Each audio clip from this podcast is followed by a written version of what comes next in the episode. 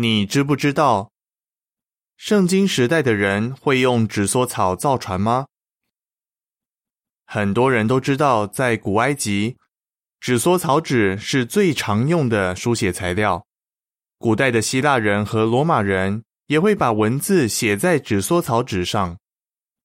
角柱说，纸梭草生长在沼泽和水流缓慢的河流里，这种水生植物可以长到五米。公尺高，茎的底部直径可以宽达十五厘米公分。回正文。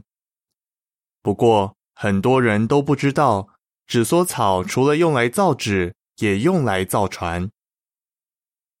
两千七百多年前，以赛亚先知提过，有些人住在埃塞俄比亚沿河一带，他们派使者出去乘纸梭草船出海。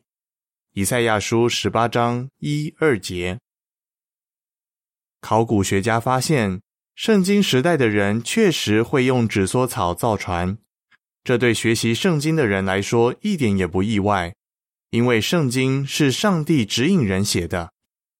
考古学家发现了什么呢？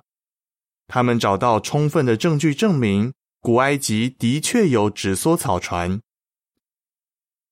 纸梭草船是怎样制造的？古埃及人的墓穴里有一些壁画和浮雕，描绘了人们收集纸梭草造船的过程。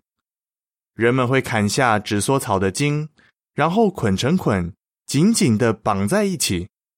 纸梭草的茎是三角形的，所以捆在一起时很结实、很牢固。